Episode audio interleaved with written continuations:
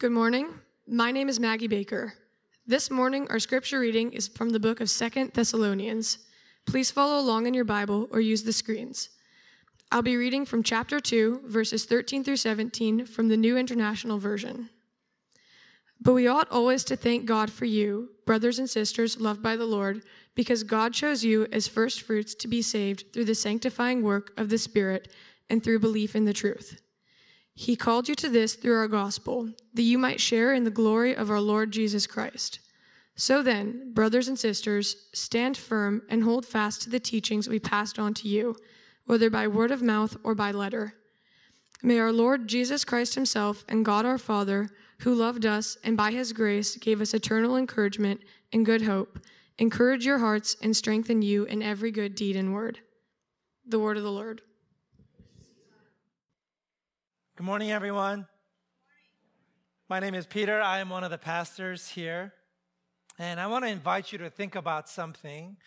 And I, I, my guess is that there's a small handful of you who think about things this way, and you're glad that the preacher is finally talking about it also in that way. And there's a small handful of you who are going to be surprised that uh, in this modern day and age, we are still talking or thinking like that. Uh, but my guess is that most of you uh, have not thought about things this way. And so I want to invite you to think about it. And I think the sort of the main takeaway, my guess is after the sermon, is you're going to have to think about it for yourself. If you can uh, buy into this way of, of viewing how the world works and determine for yourself if it's true.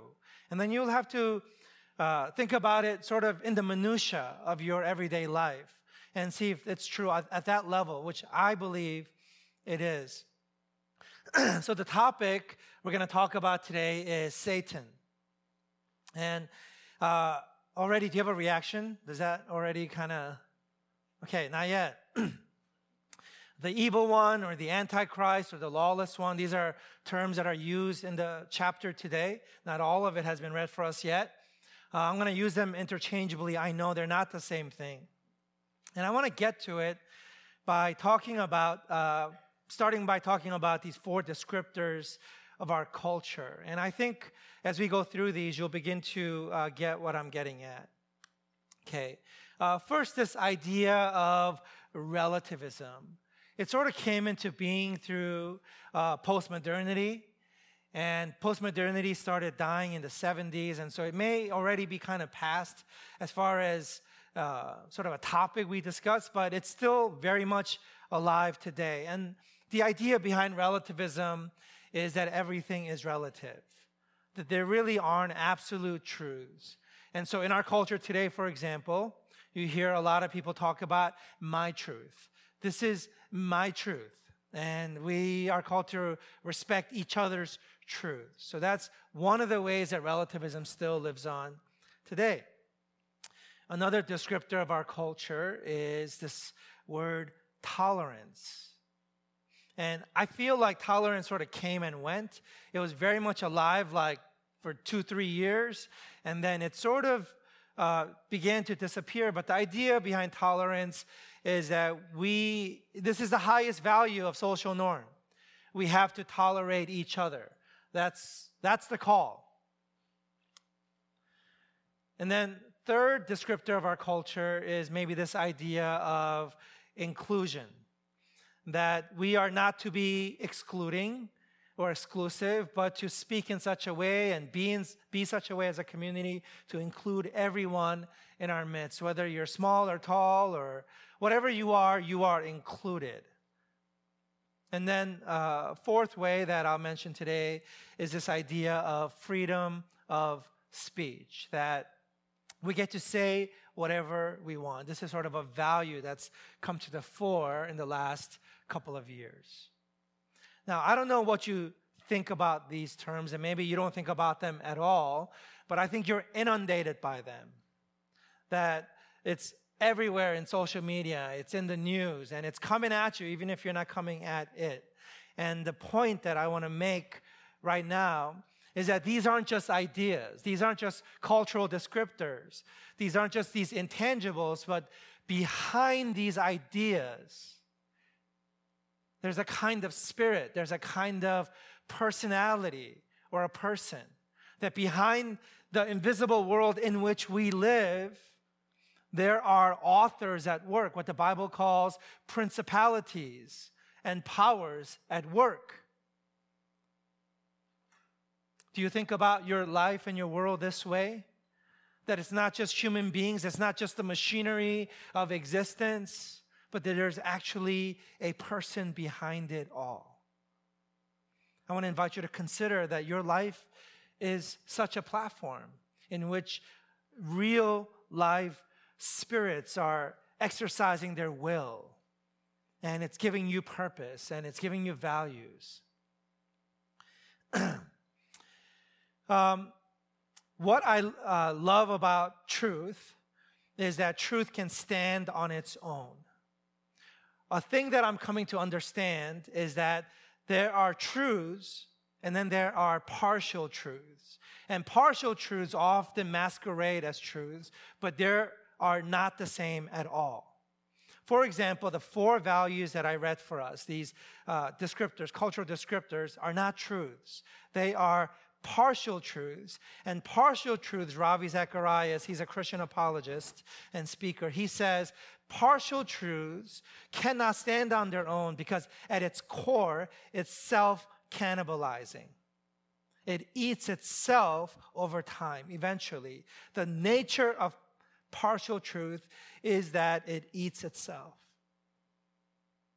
Another way he says it is that it's a kind of universal solvent that eventually nothing can contain it, so it sort of dissolves even itself. Because you think about the term universal solvent, it's going to dissolve the container that's aiming to contain it, right? Um, Tim Keller, one of my favorite pastors and preachers and thinkers, he says this. For example, he's commenting on Ravi Zacharias' statements that certain partial truths are self cannibalizing and are universal solvents. He says, for example, the assertion, there's a, there's a cultural assertion that fundamentalism leads to evil and should be eradicated. This is what a lot of uh, uh, relativists believe that if you believe something absolutely, anything that's believed absolutely is dangerous. And its core, it's evil and it has to be eradicated. Tim Keller says, well, what about the fundamental assertion that you should love your neighbor as yourself? Is that dangerous? Is that evil? Does that lead to destruction? He says, no, because it depends on what the fundamental is. And then Keller goes on to explain that the assertion that fundamentalism leads to evil is itself a fundamental assertion. Meaning that it's a partial truth. Sometimes it's true, sometimes it's not. It sounds true and it makes sense until you think about it. And as soon as you start thinking about it, it starts eating itself because the assertion that fundamentalism leads to evil is itself a fundamentalism. Partial truths can never pass its own test. So let's go back to the four cultural descriptors that I listed out for us, and just via observation and via your own anecdotal experience, I think you'll begin to see that over the course of time and practice, they all begin to eat themselves up. Uh, first of all, relativism. This is an easy one. The statement that everything is relative is itself absolute. So you can't make the statement everything is relative if you believe that everything is relative. You have to be an absolutist to believe that everything is relative. And so already it begins to dissolve itself, it's self cannibalizing. And so we live in a world where absolute truth does exist. Because if you see through everything, C.S. Lewis says, then you see nothing. At some point, a window is only valuable because there's a flower bed on the other side of it, and you get to enjoy it from the kitchen window. You can't say everything is just relative. Does not make sense. Second, let's take tolerance, for example. Tolerance says that you have to tolerate everything. But we started practice, practicing tolerism as a culture about two years ago. And you know what happened? Tolerism began to eat itself because it became the most intolerant value because it could not tolerate anyone that was perceived to be intolerant. And so tolerance quickly ate itself, dissolved itself, and it made way to, on college campuses and in other thinking institutions, to things like safe spaces. Safe spaces are places where you get to be in and speak as long as you are not perceived as intolerant. So, tolerance really isn't talked about much in our culture anymore, right? Instead, we have safe spaces and trigger warnings. That's how it is. Uh, inclusion. Inclusion means that every everybody has to be included. But we realize in practice, it includes everyone except people that are perceived to be exclusionary. I was recently reading an article about Cambridge University. Uh, there is a, um, a professor that was extended by Cambridge University a visiting fellowship. Now, this professor took a picture with a fan, and a student of his was wearing a t shirt with a message that was deemed to be exclusionary. My guess is this professor had no idea what was on the t-shirt. He probably didn't even read it. But somebody, that guy, took a picture, a selfie or something of himself with the professor wearing the t-shirt. He was wearing the t-shirt, the student, and then Cambridge University somehow got a hold of this picture and decided that this professor was exclusionary based on the fact that he took a picture with a fan who was wearing a t shirt that was deemed to be exclusionary. So they excluded him and they took away his visiting fellowship. And so being inclusive as the end all be all value cannot stand on its own. It cannot pass its own test. It begins to eat itself. Because by definition, if you're going to say inclusion is everything, you have to include exclusion. Freedom of speech. Lastly, freedom of speech. Any speech. We have social media platforms like Twitter and Facebook and such that were created for the exercising of this right, so called free speech. And we, as good Americans, know this value very well. Our country is just built on this idea of freedom of speech. And yet, even these giant companies have to decide what is allowed, what is acceptable, what is safe for their community. So, for example, uh, uh, supposedly really liberal, and by that I mean generous, generous uh, uh forum or platform is something called Reddit. R E D D I T. They have whole subreddits and comments that are excluded from the platform altogether. You cannot believe something and still be on the platform which exists for the freedom of speech. Now, the Bible says freedom of speech is sometimes true. There's some value to it, there's something really good about it, but it's not the whole truth. It's not the absolute truth. The real truth is, for example, you are free to take captive every thought. That's what the Bible teaches. That you don't just exist, but you exist for a purpose. And this purpose gives you the freedom. And that freedom itself has a purpose. You are free to love people with this freedom. You are free to worship God with this freedom. You are free to accomplish the purpose for which you were created. And so the value is not just freedom, it's freedom to accomplish your purpose. And so freedom of speech begins to cannibalize itself. It can't pass its own tests. And here's what we're going to go into right now the Christian worldview is that behind these partial truths, partial truths are what scripture calls lies, because there's no more powerful a lie than a partial truth. There's nothing more manipulative than a partial truth. Outright lies are easy to spot. They can be swatted away like flies. but partial truth. They masquerade as an angel of light. And behind these partial truths, there is the father of lies, whom the scriptures call Satan. And Satan's servants are called, you know, lawless people or the Antichrist. People who love darkness, people who masquerade as angels of light. And it's, go, it's, it's the Christian belief that these ideas don't just exist on their own but they represent the actual personality.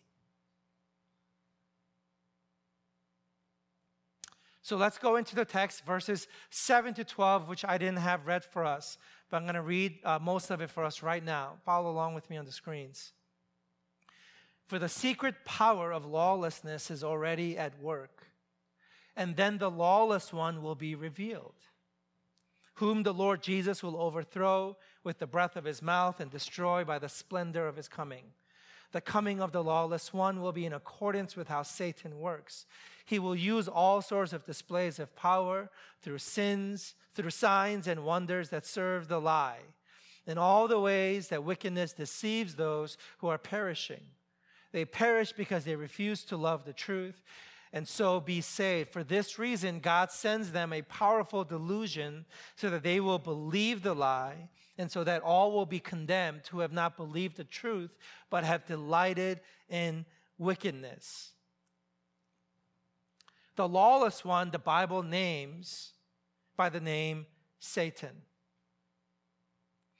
And the, it is the assertion of Scripture that behind the lies, behind the partial truths, that populate our culture, that define our culture, is an actual personality, a person.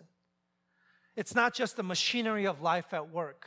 It's not just the intangible ideas that come and go.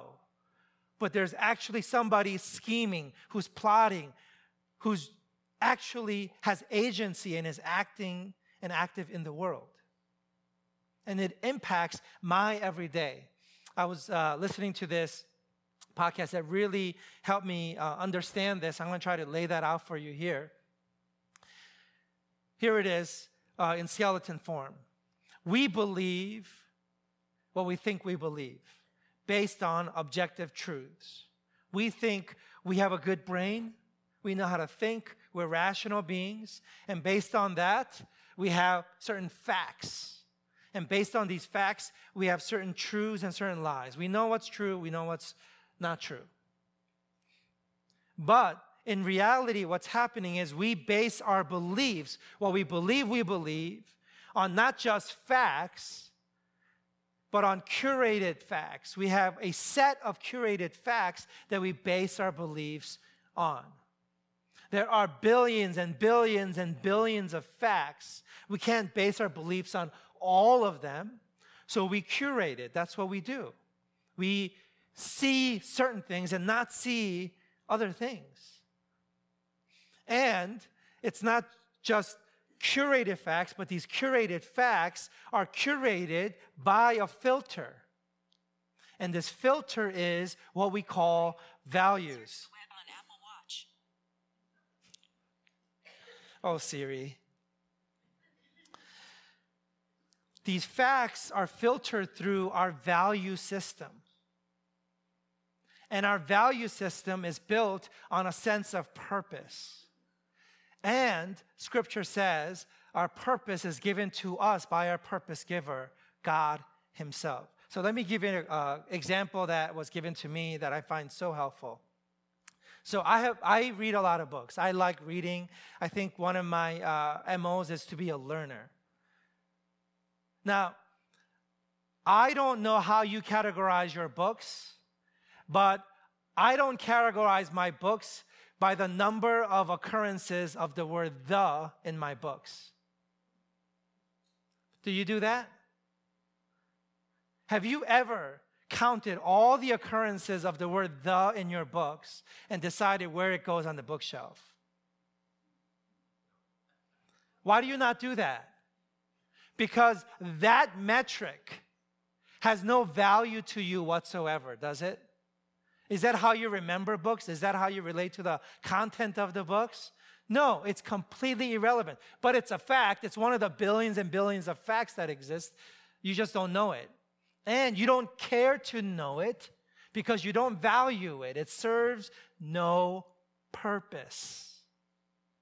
And so your purpose determines your values. Your values determine the facts you care about and the facts you care about lead you to conclude definitively you believe that books should not be categorized by the number of occurrences of the word the. Duh. Does that make sense? So, your whole life is this way. You have thousands of beliefs, you have a viewpoint, Collectively, it's called a worldview. You have a worldview that's based on a curated set of facts. And these facts are derived at by a value system you have.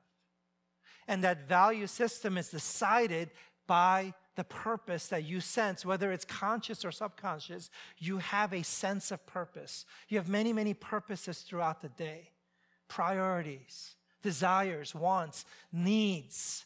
These are your purposes for the day. Now, where do these purposes come from? And this passage is saying these purposes that we glom onto, that we assume are derived, chosen by us, are actually influenced into, inceptioned into us by a personality. And in some cases, this person is called Satan that Satan himself is somehow intimately and intricately involved in the way you experience your purpose in life. So, for example, maybe your purpose is pleasure. Maybe your purpose is avoidance. Maybe your purpose is accomplishment. Maybe your purpose is our aesthetic. Maybe your purpose is status. Scripture teaches Wherever you derive your purpose from, that's your God. Your God gives you purpose, and your purpose creates values, and your values create facts, and facts create beliefs, and beliefs lead to action, and actions determine the course of your life. That's what this passage is saying. Have you ever thought about it that way? I'll give you an example. Let's take Amazon. There's a bunch of you who work at Amazon. Is Amazon just sort of the machinery at work? How do you feel about Amazon? If you trace all your feelings and your viewpoints about how Amazon works and why, eventually, eventually you arrive at Jeff Bezos. And you may not think about it that way, but if you work at Amazon, you know this to be true. There was there is a man who dreamt up this idea of Amazon and began to evolve out of his belief system. Amazon began to exist. And then it began to sort of trickle down and trickle out into one of the most profitable companies. And you are part of that company. And we all experience a certain culture about Amazon. They have a great return policy, I happen to know. At any time of day, I can chat with an agent. I could have them call me at my convenience. I can tell them exactly in a 10 minute window when to call me, and they will call me. And they'll thank me and apologize and make me feel amazing. When I'm interacting with Amazon, I am right all the time. And if I'm not feeling right, they'll make me feel right. Where does that come from? That doesn't just exist in a vacuum. If you trace that all the way back, you begin to realize there's a work ethic, there's a work culture. If you trace that, if you keep tracing things, taking things back, you get all the way to the mind of Jeff Bezos. It's not just some, you know, uh, non-concrete ideas at play, but there's a concrete person, a real life principle at work.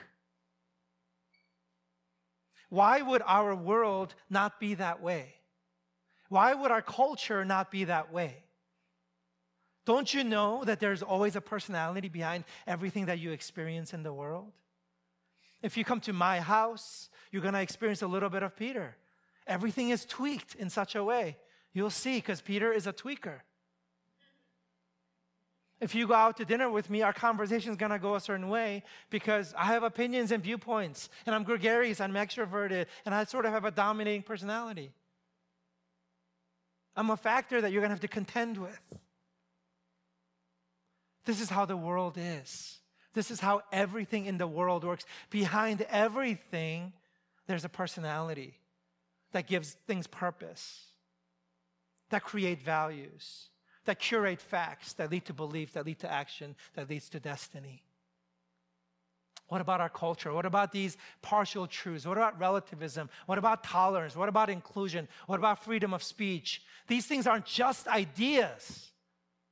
They're the ideas that represent something which represents something which represents something. And behind it all, the Bible says there's Satan and and there is according to the next set of verses God. So, I'm going to read for us these uh, verses again 13 to 17. Because God chose you as first fruits to be saved through the sanctifying work of the Spirit and through belief in the truth. You see that? Belief based on facts, that's the truth. He called you to this through our gospel, that you might share in the glory of our Lord Jesus Christ. So then, brothers and sisters, stand firm and hold fast to the teachings we passed on to you whether by word or mouth or by letter, may our Lord Jesus Christ Himself and God our Father, who loved us by His grace, uh, gave us eternal encouragement and good hope, encourage your hearts and strengthen you in every good deed and word.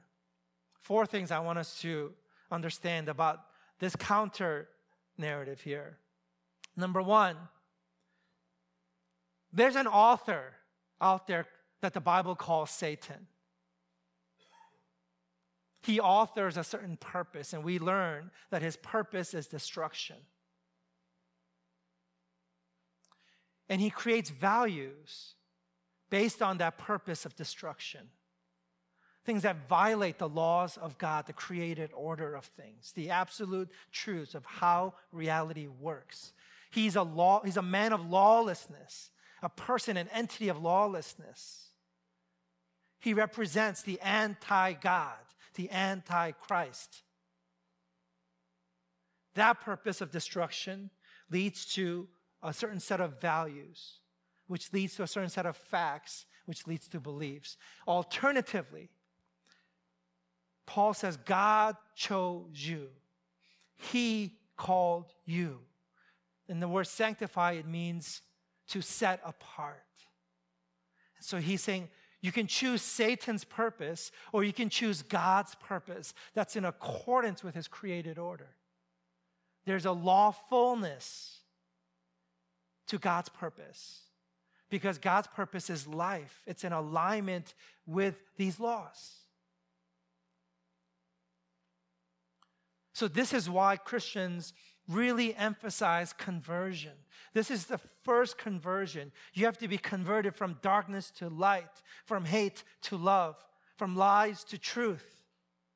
You have to believe at the core that God is, that God exists, that He is the personality behind reality itself, and that He has a purpose for you. And He is your God. He is your Lord. He gets to decide what your purpose is, that you are a steward, you are answerable to Him. This is the first conversion, the primary conversion. He called you. And the alternative, according to Scripture, by default, is Satan. This is where binary truths exist. This is a binary thing. At some point, it's either or. Second point stand firm and hold fast. You see that in verse 15.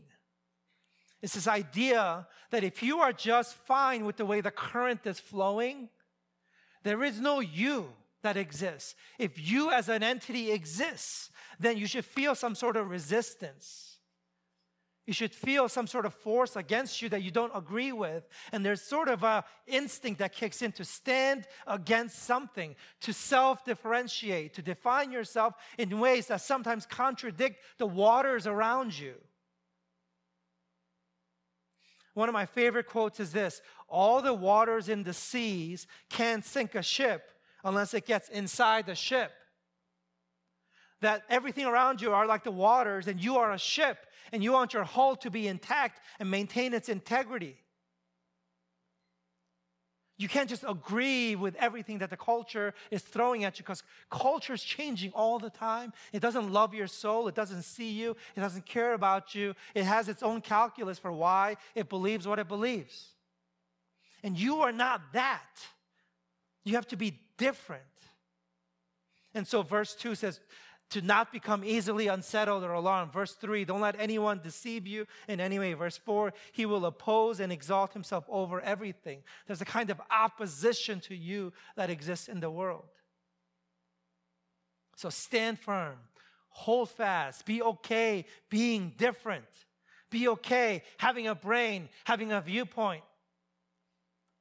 And then, third, at the core, the strength that you uh, tap into it's not some idea that you are smart, that you are amazing, that you're competent, but that you are loved. Verse 16 says, This is primary, that you are loved. That's your core identity. And from that place of being loved, you see everything accurately and allows you to do the fourth thing, which is always word and deed. And this is an important point to end on because Christians are being silenced and they're sort of reverting to just action only.